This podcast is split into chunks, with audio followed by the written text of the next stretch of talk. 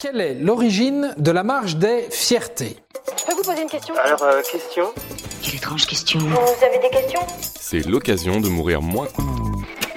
Il faut remonter en 1969 à New York. À l'époque, peu d'établissements accueillent les gays et lesbiennes. Le système juridique américain est d'ailleurs très homophobe. Et les descentes de flics sont courantes. New York? Ouais.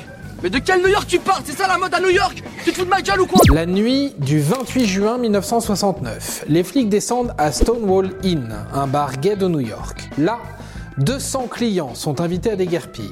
Mais plutôt que de fuir, les clients se rebellent. Les semaines qui suivent sont marquées par de fortes tensions entre les policiers d'un côté et les habitants gays, lesbiens, bisexuels et transgenres de Greenwich Village. Au fil des jours, ce sont également les passants et les voisins qui se sont joints à la révolte. Cette révolte reste considérée comme la première lutte pour l'égalité des droits entre homosexuels et hétérosexuels. La violence engendre la violence.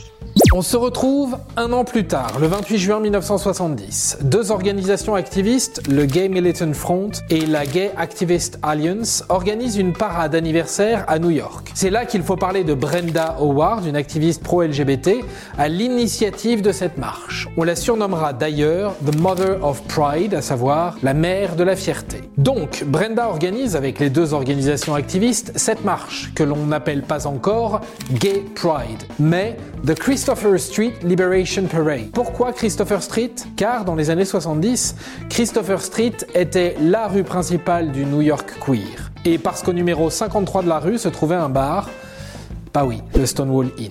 Logique. Cette marche rassemble 2000 personnes. On y scande Gay Pride, Gay Liberation, à savoir soyons fiers d'être gays, libérons les gays. D'autres marches ont lieu la même année à San Francisco et à Los Angeles. C'est formidable ce genre de lutte. Je n'avais jamais vu ça avant.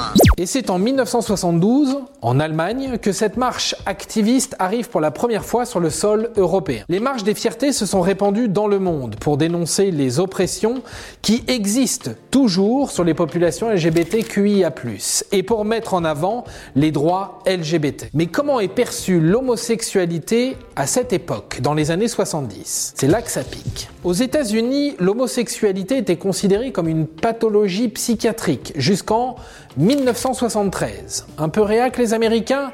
Bah attendez de voir la France. En France, le régime de Vichy avait mis en place un délit d'homosexualité. Dans l'après-guerre, on internait les homosexuels pour déviance psychologique. La norme sociale étant la famille. Hétérosexuelle bien sûr.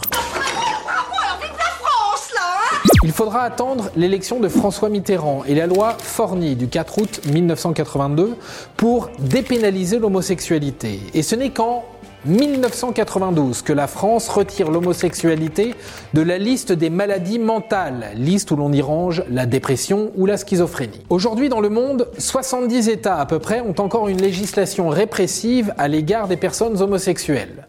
Au Bangladesh, en Tanzanie, au Sierra Leone, les homosexuels encourent la prison à perpétuité. En Iran, en Afghanistan, au Soudan, au Yémen, en Mauritanie, en Somalie, l'homosexualité est passible de la peine de mort. Et voilà, maintenant vous savez tout. C'était un podcast de Genside. Attends, avant de partir, j'ai juste un truc à te dire. Viens découvrir notre podcast Sexo, la question Q. Deux minutes pour tout savoir sur la sexualité féminine.